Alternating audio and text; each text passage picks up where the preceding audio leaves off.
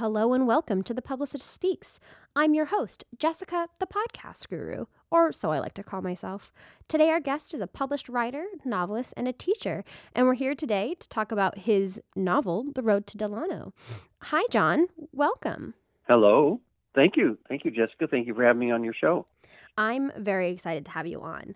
So, I would like to know where the idea for this novel came from. That is a, that is a very good question, one I get asked all the time because uh, at the heart of it is a a social movement or a labor movement. Right. Um, and I was actually um, teaching a freshman writing class, and I used a book of essays on. Um, we could choose what we wanted, and this one was on the table: a book of essays on the history of nonviolence.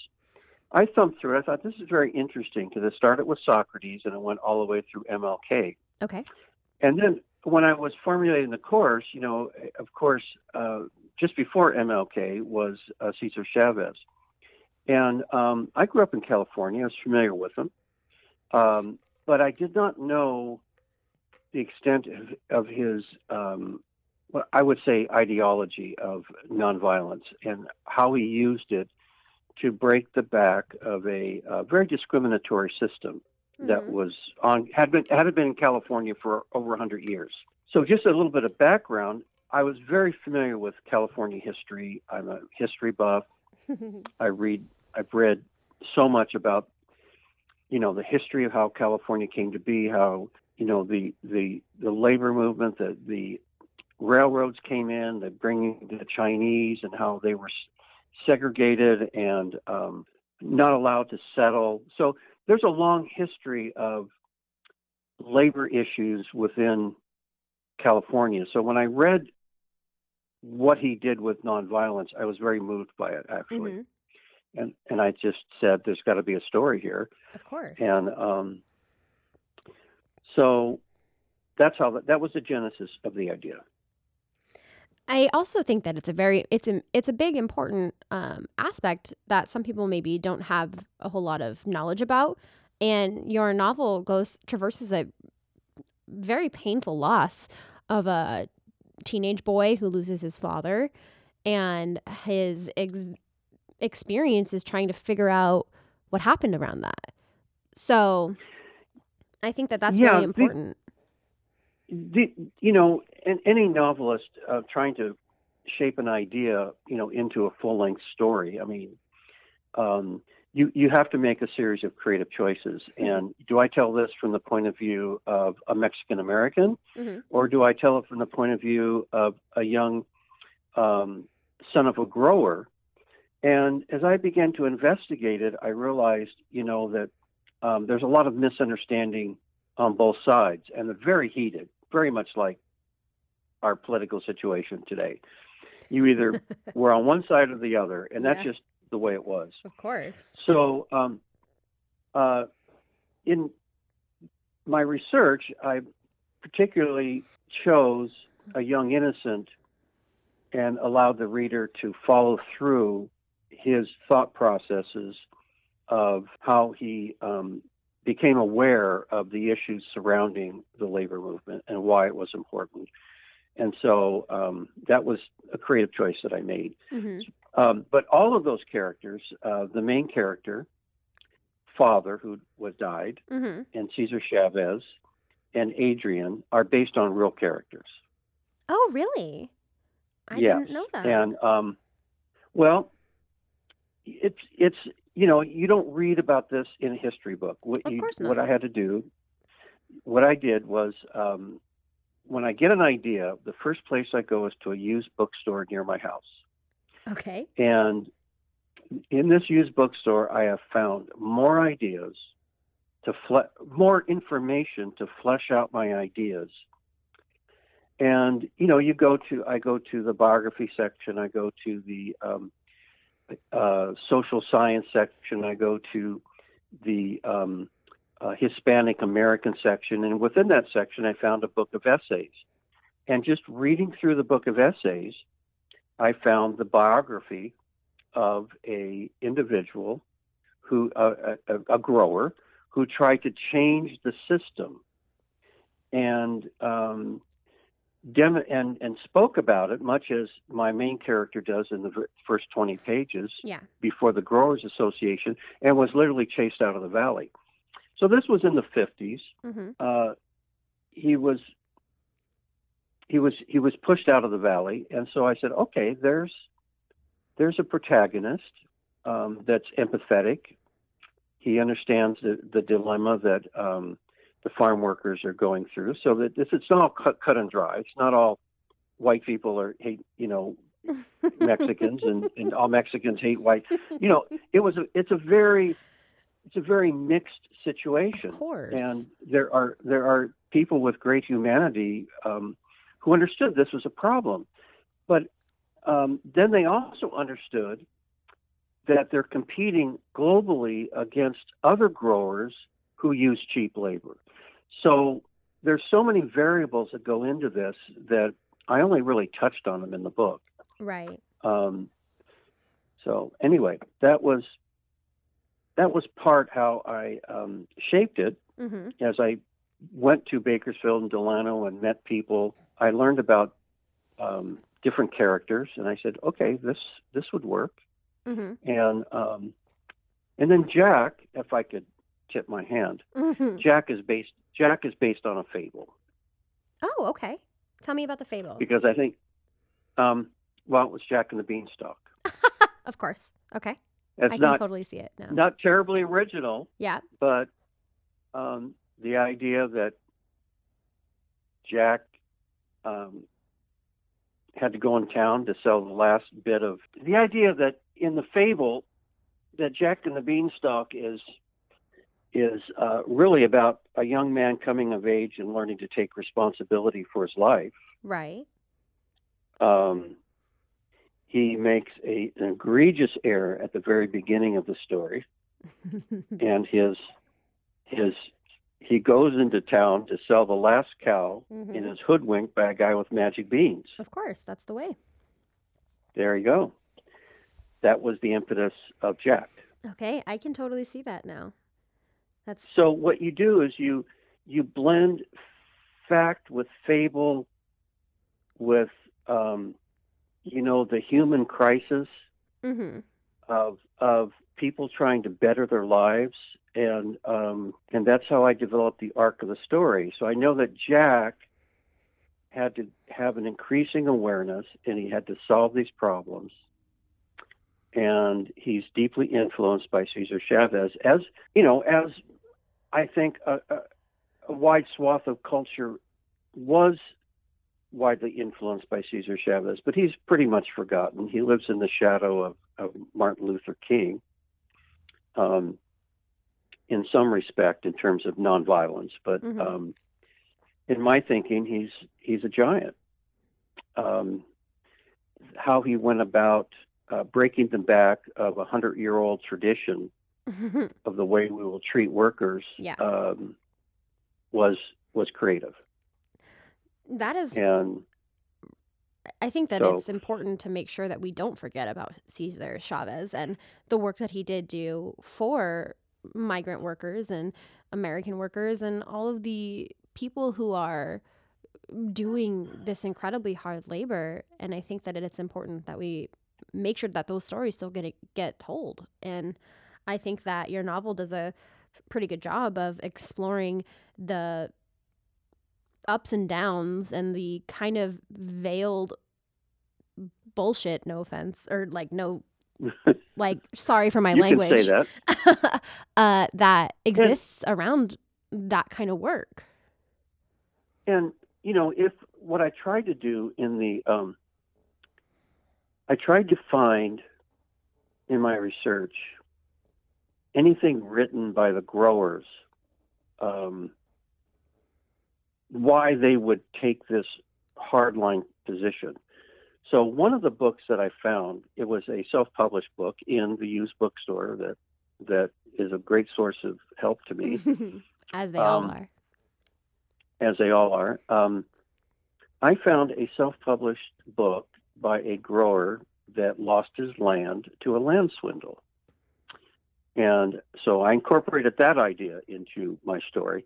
But his understanding of the situation was that he thought Cesar Chavez was wrong because of the way he always built better housing on his um, on his uh, housing that was re- respectable for the migrants. Um, but he, but but this was not across the board. These were individuals in how they said, you know, we're not going to have just these slums where where people live. And so I was really kind of torn. I'm I'm trying to figure out, you know, is this a pervasive thing? And um, were, were they really mistreated? Because, or were was this just Chavez's imagination? Mhm. or an isolated situation. So I was up at Squaw Valley workshopping this, um, and I workshopped a couple of chapters. And after one of the workshops, one of the ladies came up to me, an older woman, probably by now in her 60s, you know, maybe 70s, and she was writing a novel and had retired. And she goes, I'd like to have lunch with you. I'd like to tell you a story. So she is re- was a retired attorney, and her first job out of law school was working for the Migrant Aid Legal Aid Society. I'm going to get the name wrong, but it's still it's it was called the um, Migrant Legal Aid Society Okay. and and these were lawyers, um, a government organization that was uh, mandated to just go around and find out the truth. And her first job was to go on growers' land and audit their housing. Mm. And she says, John, you have it all wrong. It's about 10 times worse oh, than how you depicted it.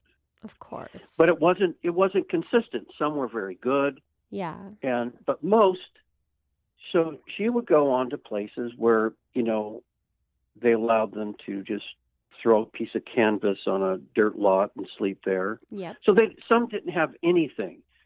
So you know that was the position i took that it was it was a mixed bag. People could do what they wanted to do.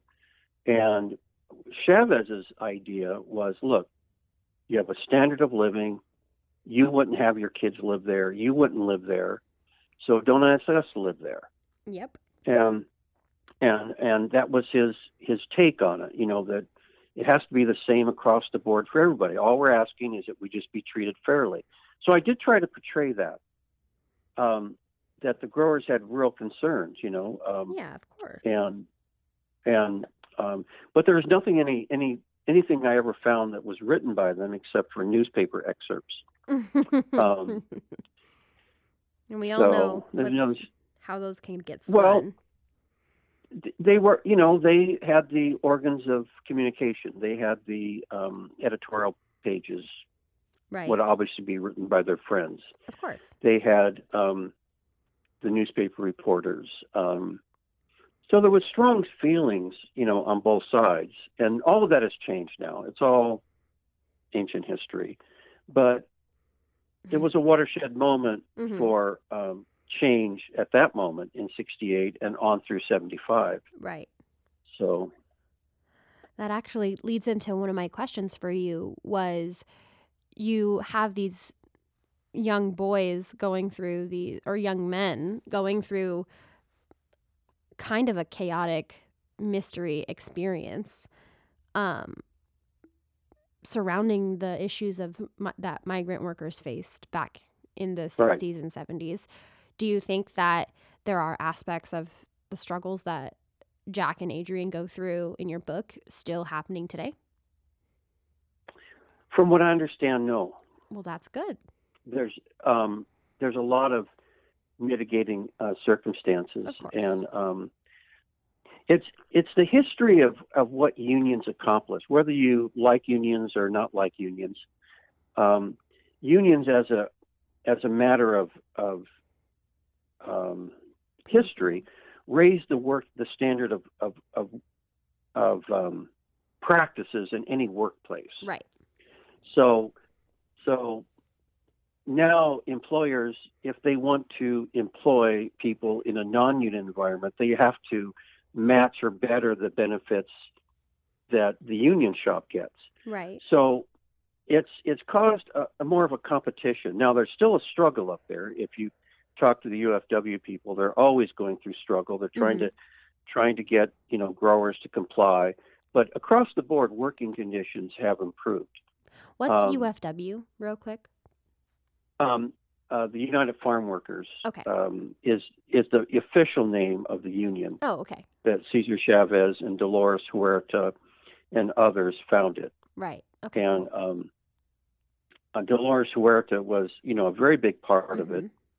Um, I didn't mean to give her short shrift in this book, but you know, I only have so many pages. Of but course. Word if I get to write another one, um, she she was a prominent player with uh, Cesar, and she had a certain skill set that he did not have, right. and um, um, she was a very gifted negotiator and um, uh, a talented communicator, and um, she played a big role in it. But if if um, if you talk to the UFW people today, there's still struggles. There's struggles with the pesticide issue. There's struggles with, um, you know, I, I think I was just reading that uh, a young man or young woman died of sunstroke. You know, um, there's just it's it's an intensely difficult job. Of course. That, yeah, it's unimaginable. and um, that um, no one really wants to, to to deal with it, and they're very glad that that you know these laborers come in and do it. I mean, um, but uh, wages have have gotten better. Um, there's still struggles to get contracts, but I don't think it's. I don't think the. I'm pretty sure the living conditions are nothing like what it was back then. Well, that's good. I know those have improved. So Cesar Chavez's idea eventually was there to be no um, um, housing on farms and ranches that people would be able to have such a wage that they could they could live in town where they wanted to live. Right. And um, so I don't know if all migrant camps are gone, Mm-hmm. but they don't look anything like they were um, in the 30s, the 40s, 50s, or even 60s. The 60s, yeah.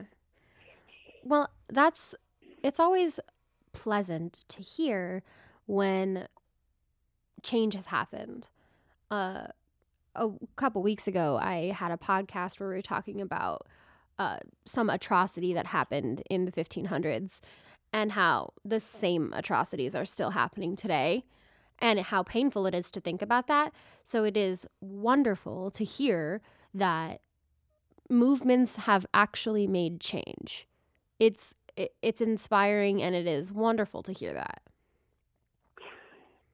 Yeah, um, in terms of labor, because Yes. first and foremost, one of the conflicts that Cesar Chavez had and um, was was he a social reformer or was he a labor leader? And um, you know, you might say he was a blend of both, but at the beginning of the day, when he got up, he was a labor leader. Okay. And um, in other words, he was trying to organize labor in such a way that um, on these ranches, that workers could be treated fairly and decently like human beings. Mm-hmm. Um, they they weren't saying they did not want to do the stoop labor; they just wanted working conditions to be what anyone else would get Of course. um, anywhere else. For instance, if in your job and your you know um, your employer doesn't put the bathroom a quarter of a mile away True. and say when you leave the door to go to the bathroom to walk there you're you're on your own time mm-hmm. but that's what the growers were doing Of course. so the bathroom would be so far away or the toilet should be so far away and they're picking by the piece that either you you went to the bathroom in the fields which they didn't really like you to do of course. and or you went somewhere else, you know, a quarter of a mile away. So wouldn't it be fair just to have your bath, you know, the, these porta potties on wheels and just bring them with you? But those are just you say those are just such sensible things. Mm-hmm. Um, and, and these were the things that you know having water always accessible. Um, uh, you you think, well, that's that's those are just normal things. Common we get that in our workplace. Yep. I would you wouldn't work for someone that put the water faucet a mile away or half a mile Of away. Of course not. You wouldn't do it. So no. why would we ask Cesar Chavez is saying, why should we do that? And but th- those weren't the only issues. Then there's then there's pay and and fair treatment and benefits and um, living conditions. the toxic and- spraying. Yeah. Well, the living conditions, and then you know toxic spraying. I mean, still today, the highest incidence of cancer in, and leukemia and some of these very devastating diseases are in these farming communities. Mm, That's awful. Highest in the country. Awful. Um, so the poorest of the people are dealing with some of the most um, devastating health consequences of being exposed to, you know, toxic chemicals. It's gotten a lot better, but I mean, if if you have cancer as a result of inhaling, if only five people get it instead of 500, you know, say, well, that's a much improved, but But it's still cancer. um, it's still cancer. You still so I, I you know today in the um, I believe it's the Fresno area hmm they have the highest incidence of of cancer um, rates, um, if not in the country, at least in the state of California. Hmm. Uh, it's a very toxic organ, you know, uh, environment to work in. Hmm. So those are issues that they're still working on, um, um, and it's an ongoing issue. Yeah. Nothing And, is ever um, done. so There's always work. It's it. something better. There's always work to do. always work to do. So So my next question is, what do you want your readers to take away from this novel? Like, what message do you want them to see? I like asking I hard think what would- questions. Yeah, I think what is um, why do people read fiction? I think there is a you know a lot of reasons. We want to be entertained, hmm um, but I think we want to be moved to a different emotional place um, about an experience that we would have never had otherwise. And um, I think the book is doing that. From the reviews coming in, Yeah. people reading that and um, um, if if they can experience a little bit of what the least of us experience, uh, least of these um, experience, um, then that's a good thing. Um, empathy is the great power of the novel Yeah. you know i mean if if if a novel can get the reader to feel empathetic for certain characters and their situation then certainly you've i, I think it's accomplished its mission uh, in addition to being entertained. Of course. so um, you know there's pure entertainment books. You just have the thrill. And then once you've done close the cover you don't think about it anymore. I hope my book is not like that. I Yeah. hope that they do think about it. Um, and i hope that the ending um, gives people some pause that really the only way things are really changed in our society whether it's labor issue whether it's um, you know trafficking, whether it's um, any type of crime in your community or, or something uh, where people are being, there's an unjust situation, hmm it, it takes a sacrifice and a commitment to change it. Yeah. Uh, instituting a program doesn't change an injustice. No. It's, it's people committed to, um, to eradicating the injustice. And in Cesar Chavez's case, he, he committed his life to it. And for that, whether you agree with him or don't agree with him, you have to admire him. Of course. And and um, so um, I know that in the writing of the book, when I tell people I'm writing my friends or acquaintances that I'm writing about Cesar Chavez, um, he he provokes a a yay or nay type of response, yeah. um, particularly in California. So um, um, sac- it takes sacrifice to change anything, and the only people that are changing things are people that are committed to changing things. Yep. The only pe- the only way change I, happens is if someone raises their voice about it. that someone makes a noise about it. Absolutely. so, speaking of Cesar Chavez, what did it feel like when you found out Marc Grossman, uh, one of his speechwriters and a spokesperson, was going to do a foreword for the novel? Well, he was very gracious, and he read the book, Yeah. and um, um, and you have to understand that at least what I had to understand is that um, um, Marc and the people around him they Mhm. don't read a lot of fiction, Right. so um, it, it took me a little bit of convincing. Say, you know, just read the book, just read the book, and he really Mhm. liked it. He gave me some some great ideas to um, make it more accurate Right. just little tweaks, really. Um, and he was very willing to do it. And um, from their perspective, anything that that um, ex- um, reminds people of what Chavez has has um, has accomplished or did accomplish and continues to accomplish. Um, you know, his sons and and others are very involved in his legacy. So this would be a legacy project, and he was very invo- very uh, enthusiastic about that. That's So really good. I think that it's a wonderful addition to kind of tie this novel back to re- reality and help elucidate the idea that this is something that really happened. That this that yeah, people went through this in like not that long ago and connecting it to something as important as connecting it to someone who has the experience like Marc Grossman did is I think very important to the thoroughfare of the story. well, um, you know, my my goal in getting Marc was um,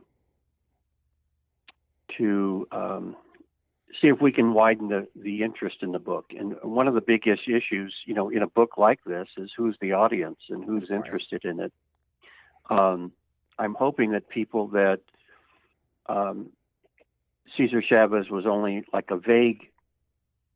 I mean, they most people in LA have at least read a street sign that says Cesar Chavez Boulevard or you know a Cesar Chavez holiday or Cesar Chavez birthday, but maybe aren't really aware of what he accomplished. And I hope this book contributes to that awareness.